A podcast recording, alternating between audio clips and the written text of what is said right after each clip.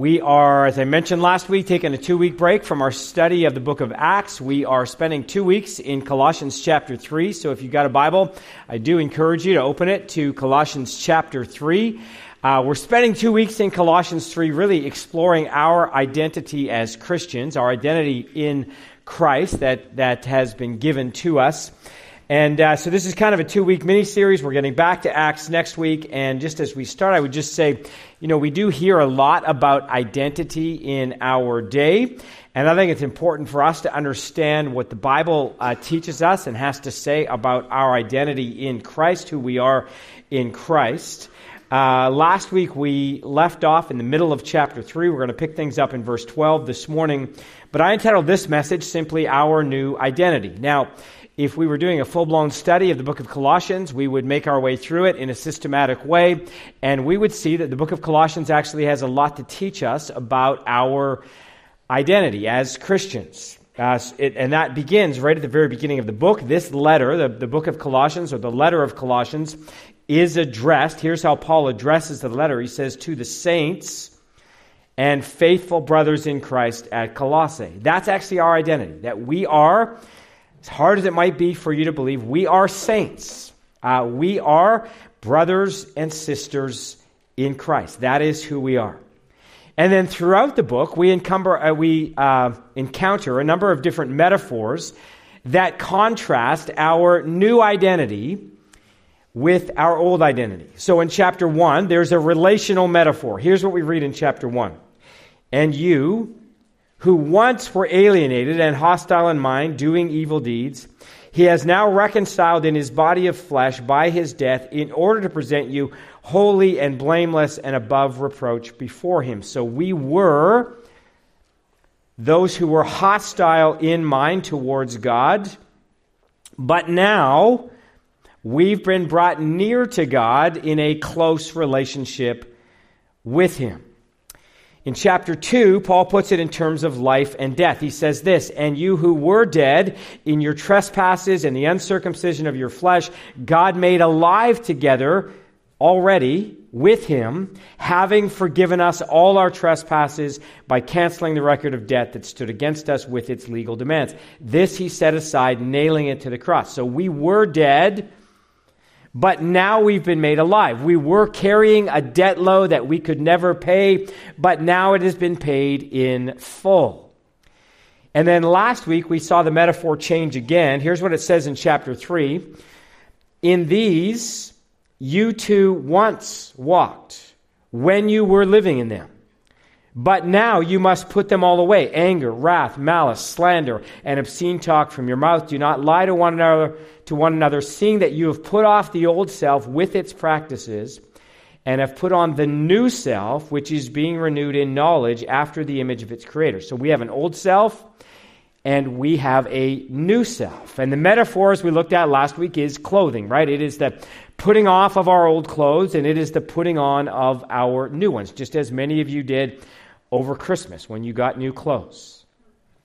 So last week we focused on the putting off of the old clothes, burying the old way of doing things. This week's passage now focuses on the putting on of our new clothes. And here's what we read in, in verses 12 to 17 of Colossians chapter 3.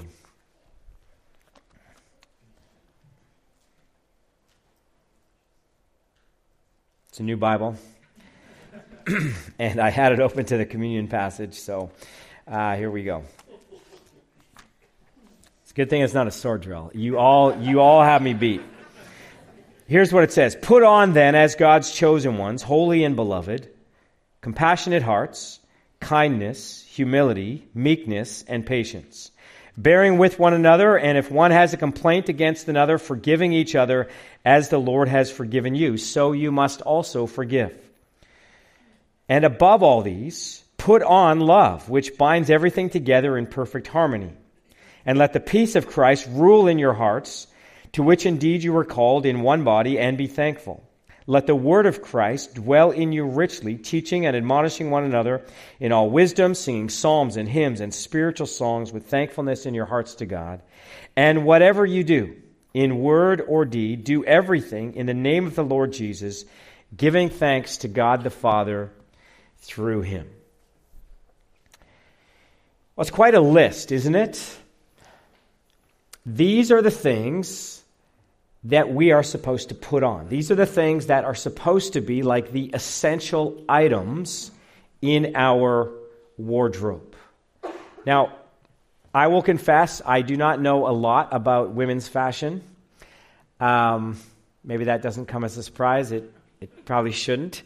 The, the one thing I know is, uh, and you can correct me later if I'm wrong or email me or whatever, is that every woman is supposed to have like a little black dress, right? That you can wear to all sorts of different gatherings. I don't know what the male equivalent of that is, probably jeans and a t shirt. Um, I do remember when I was in college, I read reading an article that said, you know, every guy should have as part of his wardrobe khaki pants and a navy blazer. That was like the thing you could wear to a formal event or to an informal event and not sort of stand out. Um, I don't. I think that's changed now, but the, but I think we know what this is. That there are sort of essential items, things that you have to have in your wardrobe to kind of make your way in this world. And as I, I think that's sort of the idea here in Colossians three, there are some some things that we must put on, must have as part of our wardrobe. So, as we make our way through this passage, what I want to do is I want to simply highlight five things about our new identity. And the first one is that our new identity is given, not earned. The very first thing we need to understand about our new identity is that it has been given to us. So, verse 12 starts out this way Put on then as God's chosen ones, holy and beloved.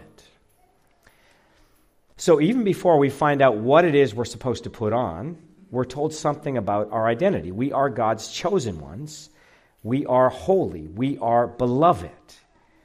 So, what is it that allows us to have this new identity? It is the fact that we have been chosen by God. It is the fact that we have been set apart by Him or made holy by Him. It is the fact that we are loved by Him. And if we continue with the analogy of new clothes, this means that these clothes were not purchased by us. They were given to us. They were purchased by God and given to us or gifted to us. There's actually a great picture of this, what this looks like in the Old Testament. The prophet Zechariah recounts a vision that he had, and here's what he says. He says, Then he showed me Joshua the high priest standing before the angel of the Lord, and Satan standing at his right hand to accuse him. And the Lord said to Satan, The Lord rebuke you, O Satan, the Lord who has chosen Jerusalem, rebuke you. Is not this a brand plucked from the fire? Now Joshua was standing before the angel, clothed with filthy garments. And the angel said to those who were standing before him, Remove the filthy garments from him. And to him he said, Behold, I have taken your iniquity away from you, and I will clothe you with pure vestments. And I said, Let them put a clean turban on his head. So they put a clean turban on his head and clothed him with garments, and the angel of the Lord was standing by. That's really the gospel. This is actually what God has done for us. We stand before God in our old state, condemned, in filthy rags before Him, and He takes those from us and He provides us with new ones. He gives us an entirely new identity, not because we deserve it, but because He is gracious. Now, we know we haven't earned it because verse 12 tells us that we were chosen. Now, I know that can offend lots of people to, to hear that, or lots of people will push back against that. Uh, here, here's what I think we ought to understand when we read this in the New Testament that we've been chosen by God like this. I like the way Charles Spurgeon put it. He said, I believe the doctrine of election because I am quite sure that if God had not chosen me, I should never have chosen him. And I am sure that he chose me before I was born, or else he would never have chosen me afterwards. And he must have elected me for reasons unknown to me, for I could never find any reason in myself why he should have looked upon me with special love, right? Spurgeon gives an honest assessment of himself, right? If it were up to him, he wouldn't have chose, chosen God. God must have chosen him. God does look on his people with a special love. And the language that Paul uses in this verse is not accidental. Like Paul didn't just sort of come up with this out of thin air, say, oh, you know, I, we're chosen and we're set apart or holy and we're loved. So where does this language come from? Well, it comes from the Old Testament and the way that God described the Israelites. We find lots of passages like this one in the book of Deuteronomy. Here's what God said there For you are a people holy to the Lord your God. The Lord your God has chosen you to be a people for his treasured possession out of all the peoples who are on the face of the earth. It was not because you were more in number than any other people that the Lord set his love on you and chose you. For you, you are the fewest of all peoples, but it is because the Lord loves you and is keeping the oath that he swore to your fathers that he that the Lord has brought you out with a mighty hand and redeemed you from the house of slavery from the hand of Pharaoh the king of Egypt. Now, in the New Testament, that language, chosen, set apart, and loved, is applied to Christians all over the place. So Peter says it this way but you are a chosen race, a royal priesthood, a holy nation, a people for his own possession, that you may proclaim the excellencies of him who called you out of darkness into his marvelous light. Once you were not a people, but now you are a people, or now you are God's people. Once you had not received mercy, but now you have received mercy. That is our identity and we did nothing to deserve it. The starting point for us being able to live out our identity in Christ is to remember that we have been chosen by God, that we've been set apart by Him, and that we are loved by Him. And I would just say to you that when you start your day with that understanding, I've been chosen by God, I am loved by God, God has set me apart to be holy in this world. That will revolutionize the way that you live. So, the first thing about our new identity is that it's given, not earned. The second truth about our new identity is that it must be applied by us. So, verse 12 then tells us put on then, as God's chosen people, these virtues. And then he, Paul lists a a long string of virtues. And the idea behind that is that this is not a one time event. The way that verb is, could, could easily be translated is keep putting on these things, or put these things on every day. So just as we get dressed every day, so we need to clothe ourselves with these things every day. And these are not just our church clothes. These are not just the things that we wear on Sunday. You know, I'm going to put on kindness and humility and patience because it's Sunday morning after all.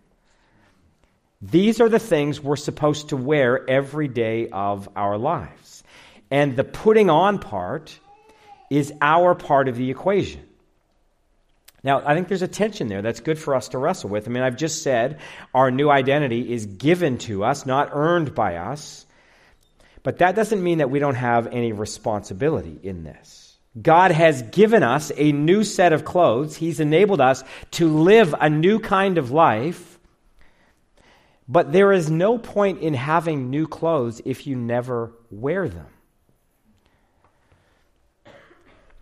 Just, just think about how ridiculous that would be. And let me try to highlight that by using a different analogy than clothes. This, and this might only make sense to those of you who are over a certain age.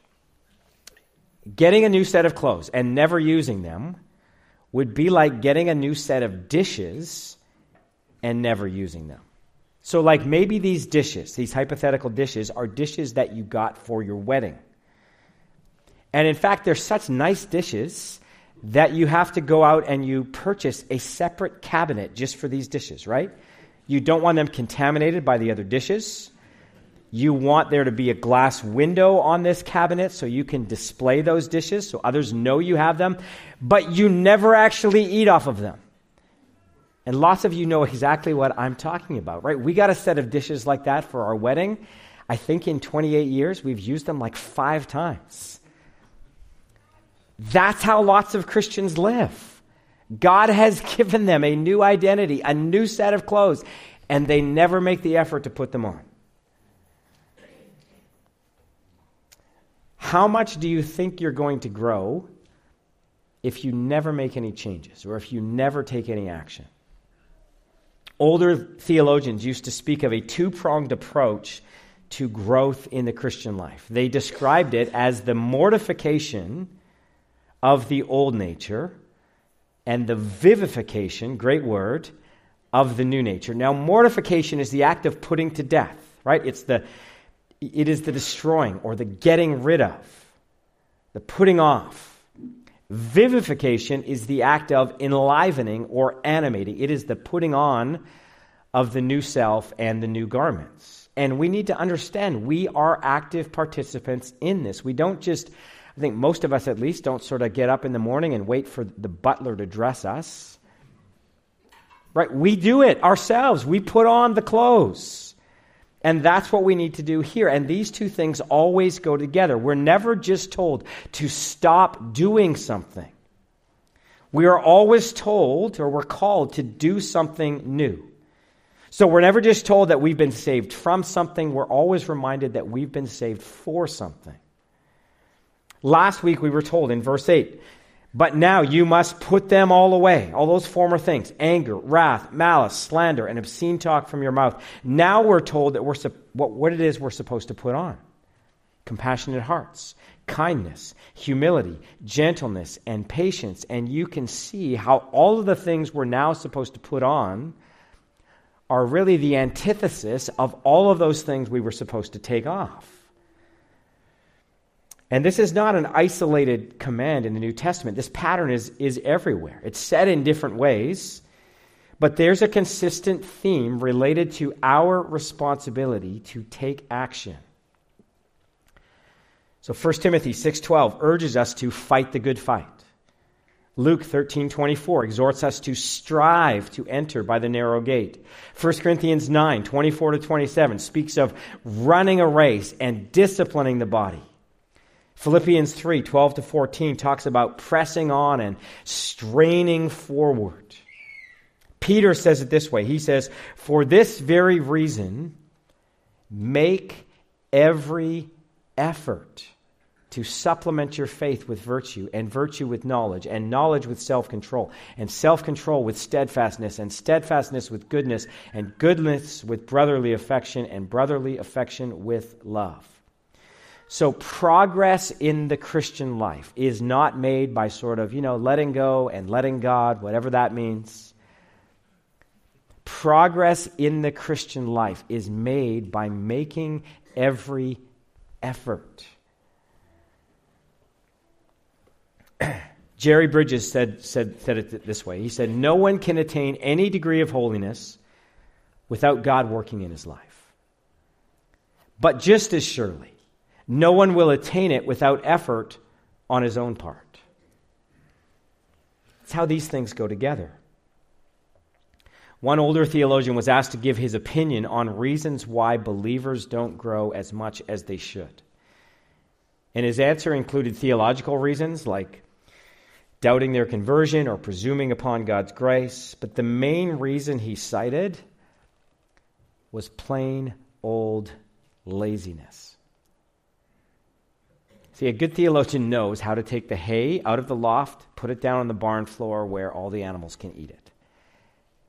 The reason many of us don't grow is because of plain old laziness. We're not making every effort, we're not putting these things on. So, this is given to us, it's not earned. It is something we take part in. The third thing we learn about our new identity is that it is expressed in community. And we're going to see this as we look at the actual virtues that we're supposed to put on. But we saw it last week a little bit. We, we noted last week that the connection between all of the things we're supposed to put off anger, wrath, malice, slander, obscene talk from our mouths, and lying wasn't just that those things were connected because they're all sort of sins we commit with our mouths, but also because they were all community destroying sins. In the same way, every item of clothing that we are told to put on here, or every virtue we're told to put on, can only really be seen in the context of our relationships with other people. You can only have a compassionate heart towards someone else. And I think it's important to understand this. I mean, th- this kind of list is something that looks great on a Christian calendar, right? Compassion, kindness, humility, gentleness, patience, peace, love, dove. Those things look great, they say, but what does it actually mean to do those things? Dietrich, Dietrich Bonhoeffer wrote a book entitled Life Together. It's a book about Christian community. And in that book, he makes the statement that anyone who cannot stand being in community should beware of being alone. His point is that there can often be a great discrepancy between who we think we are when we're alone and who we actually are when we relate to others. A more contemporary writer put it this way He said, When I'm all alone, I can convince myself that I'm quite a compassionate person. I can watch a commercial and feel very moved. Then, when I'm with real human beings and realize I have to expend energy, sacrifice time, and be uncomfortable to practice compassion, it turns out I'm not nearly as compassionate as I thought I was. And this is why you can have a nice, quiet time at home or have a great, you know, worship experience at church and then five minutes later be in your car yelling at other motorists. Right? It's because it's actually in community where this stuff gets worked out. It's when you have to interact with other people. Now, I'm not going to go through every item that's on this list. We've talked a little bit about compassion. It says here that we're to clothe ourselves with compassionate hearts. Uh, this word was translated in the Old King James Bible as bowels of mercy. The, the, idea is that our concern for others is something we actually feel at the gut level. We literally feel their pain. And so, if compassion is sort of the gut level response that we have, the next item on the list, kindness, is the tangible response. Kindness means, well, we don't just say, hey, well, then be warm and well fed we do something in kindness to help meet that need. Humility and meekness are mentioned next. Uh, next. And I, again, I think these can often be misunderstood concepts. I mean, what is humility? C.S. Lewis put it this way He said, True humility is not thinking less of yourself, it is thinking of yourself less. Right? That's the difference. It's not sort of like, you know, we go around just think, oh, I'm such, I'm so horrible all the time. And Jesus is our example, right? Jesus didn't go around like that. He didn't go around, you know, with his head kind of hung low. Humility was the fact that he put others' needs before his own. And that's what we're called to do in humility. Patience and forgiveness come next. That's always important in community. And I just want to park there for a couple of minutes. Verse, verse 13 says, Bearing with one another, and if one has a complaint against one another or against another, forgiving each other, as the Lord has forgiven you, so you also must forgive. And I would just say that the surest way for us to know if we have understood what it means to have our sins forgiven is to see how well we do when it comes to forgiving others. You will probably remember the parable that Jesus told about this. He said, Therefore, the kingdom of heaven may be compared to a king who wished to settle accounts with his servants. When he began to settle, one was brought to him who owed him 10,000 talents. And since he could not pay, his master ordered him to be sold with his wife and children and all that he had, and payment to be made. So the servant fell on his knees, imploring him, Have patience with me, and I will pay you everything. And out of pity for him, the master of that servant released him and forgave him the debt. But when that same servant went out, he found one of his fellow servants who owed him a hundred denarii. and seizing him, he began to choke him, saying, Pay what you owe. So his fellow servant fell down and pleaded with him, Have patience with me, and I will pay you. He refused and went and put him in prison until he should pay the debt. When his fellow servants saw what had taken place, they were greatly distressed, and they went and reported to their master all that had taken place. Then his master summoned him and said to him, You wicked servant, I forgave you all that debt because you pleaded with me, and should you not have had mercy on your fellow servant as I had mercy on you? And the point of that parable is that God has forgiven us of much more than we are ever asked to forgive someone else of. The ratio in the parable is 6,000 to 1. 10,000 talents was equivalent to 600,000 denarii.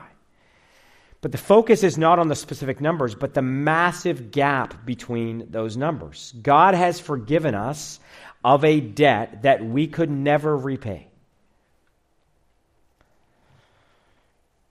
And yet, sometimes we will hang on to relatively small offenses and make the person who's wronged us pay for that the rest of their lives. Now, the reason I camped here for a few minutes is because I know that a lot of people carry around with them a burden of unforgiveness. They just can't let it go. Now, you may have been hurt by a spouse, a family member, a former friend, maybe even someone in the church. And it, it's a wound that might have scarred you deeply. And there's, I have no doubt that you've been wronged, and many times. But can any of us really say that we have more to forgive of someone else than God has already forgiven us of?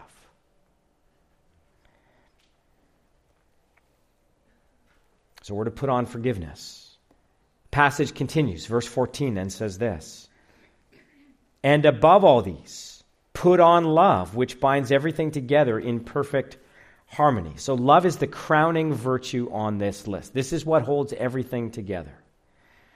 Jesus said it would be our love for one another that would demonstrate that we are, in fact, his followers. So, you can have a church that has great music, great teaching, great programs. If there is not great love, you don't have anything. Paul would say it this way He would say, If I speak in the tongues of men and of angels, but have not love, I'm a noisy gong or a clanging cymbal. And if I have prophetic powers and can understand all mysteries and all knowledge, and if I have all faith so as to remove mountains, but have not love, I'm nothing. If I give away all that I have, and if I deliver up my body to be burned, but have not love, I gain nothing. So, over all of these things, we're to put on love, which is the thing that ties it all together. And then verse 15 goes on to say this And let the peace of Christ rule in your hearts, to which indeed you were called, in one body and be thankful. So now we're moving from sort of the external of put these things on to the internal, right? What is it that rules in our hearts? Is it the peace of Christ? See, this verse really sums up what it means to say that our new identity is expressed in community. The peace of Christ doesn't refer to some sort of just vague inner peace that we might feel. It's actually in a relational context. The peace of Christ that is supposed to rule in our hearts is a relational peace. That's why it goes on to say, because we're members of one body, we have peace with one another relationally. So that the, the identity that we've been given, it's something that's expressed in community. A fourth truth about this identity is that can, it can only be sustained by God's word. So verse 16 then says, Let the word of Christ dwell in you richly, teaching and admonishing one another in all wisdom, singing psalms and hymns and spiritual songs with thankfulness in your hearts to God. So, the word of Christ is to have a central place in our lives as individuals and among us as God's people. It's supposed to dwell in us richly, it's supposed to take up residence within us so that it can do its work of transformation. Now, again, it's a new year. I, I, know many of you would have started, you know, a Bible reading plan this year, a, a, plan to read through the Bible, whether in its entirety or in some capacity, or maybe you've decided you want to do some scripture memory. That, that those are important things for us to do. We ought to read and we ought to meditate on God's word so that it can take up residence and do its work within us. But this is also something we don't just do in isolation. It's something we do together as the church. That's who Paul's speaking to here. And we can do this in, in informal ways and informal ways. Um, this last week, I attended a, someone's 50th birthday party. They're a surprise party for them. And as I went, I was like, I don't know how many people I'll know here. And it turns out I knew very few of the people who were in attendance. And I'm not like, I'm not big into, you know, the small talk and all of that. But I, I managed to connect with, with one of the guys who was there. And as we talked, we, we found out we had a lot in common. Like we're around the same age. Uh, we both grew up in non Christian homes. We both came to faith in our uh, later teenage years.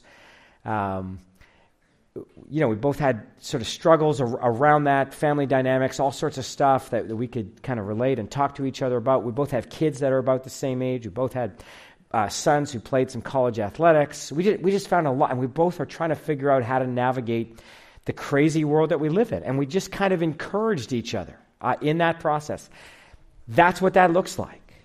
So we do it in informal ways. We also do it in formal ways. And as a church, we try to do that. We do that through things like community groups where we meet week in and week out and we just talk about what the sermon was about, what the passage teaches us, and how we actually live that out, where I find my struggles, where you find your struggles. Here's where I get encouragement.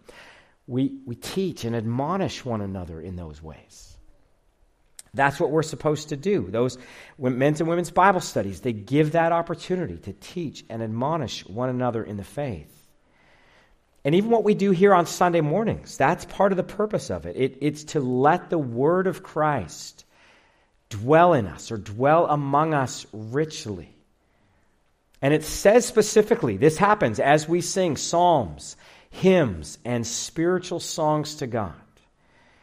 Now, a lot of ink, if you read the commentaries, you'll find there's a lot of ink that gets spilled over how you should classify psalms and hymns and spiritual songs and what the differences are between those things.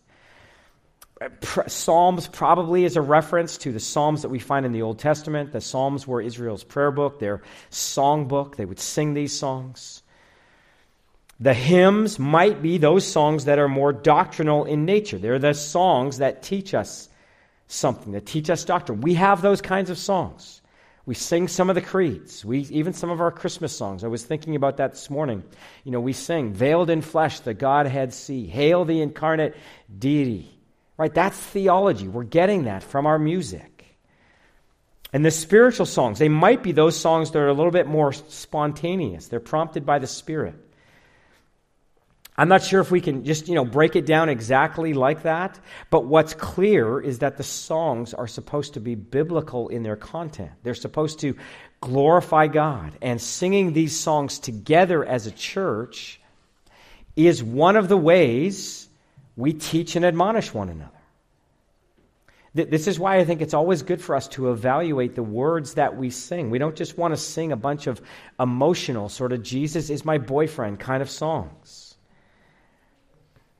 I, I, I felt I said this in the first, and I, I feel kind of almost bad saying it, but I, I feel like I'm probably not a worship leader's favorite person to have in the congregation. And I say that only because whenever someone says, "Let me introduce a new song," I'm like, I will I'll join in once I've had a chance to sort of see what the words say. I'm not just going to sing it before I know what I'm I'm saying. Now, Andy's careful about choosing the songs that we sing at Crossridge, so you know, you can jump in, don't stand there like this all the time. But the music we sing is important. Uh, Warren Wiersbe once said this. He said, I am convinced that congregations learn more theology, good and bad, from the songs they sing than from the sermons they hear. Many sermons are doctrinally sound and contain a fair amount of biblical information, but they lack the necessary emotional content that gets hold of the listener's heart. Music, however, reaches the mind and the heart at the same time. It has the power to touch and move the emotions, and for that reason can become a wonderful tool in the hands of the Spirit or a terrible weapon in the hands of the enemy. I think he's right. That's why we want to pay attention to what we're singing. We sing psalms, hymns, and spiritual songs to God with thankfulness in our hearts. These are songs that are permeated by the Word of God. So, the final thing we can say about our new identity is that it, it means, if we're to live this identity out, it means we can't compartmentalize life. And this comes from verse 17, where it says, And whatever you do in word or deed, do everything in the name of the Lord Jesus, giving thanks to God the Father through him. You know, some of us are, are really good at compartmentalizing life. I think men, by their nature, are really good at compartmentalizing things. We sort of have, you know, this is my work life over here, and this is my home life over here. These are sort of my hobbies in this box, and, and this is my financial area of life over here. And we've got all these sort of separate things. And then we've got spiritual activities in a separate compartment. Paul says we can't do that. What he says here is whatever you do, Whatever we do, in word or in deed, we are to do it in the name of Jesus. And that phrase, word or deed, is a spectrum phrase. It, it, it, it is meant to cover the whole spectrum of all that we might do. All that we might do. This means that there is nothing that doesn't fit under that umbrella. Whatever you do. Our new identity means that there is no part of our life that is held back. Right? There's no part of our life that God doesn't rule over. We don't say, well, look, I'm going to give you a few hours on Sunday morning. Maybe I'll give a couple more during the week to go to community group or Bible study or to serve in some way. But you know what? This part of my life, I don't want any interference with this part of my life. Right? I don't want you interfering with my finances, with my sex life we do everything in word or deed in the name of the Lord Jesus. There's no part of our lives unaffected by our new identity. So let me just close by asking you we're in a new year. Is there a part of your life that you are holding back? Is there an area where you're basically saying, Look, I don't want you messing with this? You know, this relationship that needs to be reconciled. Yeah, no, I'll handle that on my own. This sin that I'm supposed to put to death, well, I'll do that later. This thing that I think you're calling me to deal with, I, will deal with that in my own sweet time. So let's commit ourselves to making this a year that we say together as a church, whatever we do, in word or in deed, we will do everything in the name of the Lord Jesus, giving thanks to God the Father through him. Let's just pray to that end. And Father, we do want to thank you this morning that you have not only called us to a new life, but you have given us everything we need for life and godliness. You have equipped us to live this new life by the Spirit. Uh, you have equipped us to do it by us being united with you, crucified with you, and now raised to new life with you. And we pray we would live out our new identity, that we would take active steps to put these things on, and that we could say that whatever we do in word or deed, we're doing in the name of Jesus, that we're giving thanks to you and bearing testimony to a watching world. We pray this in Jesus' name. Amen.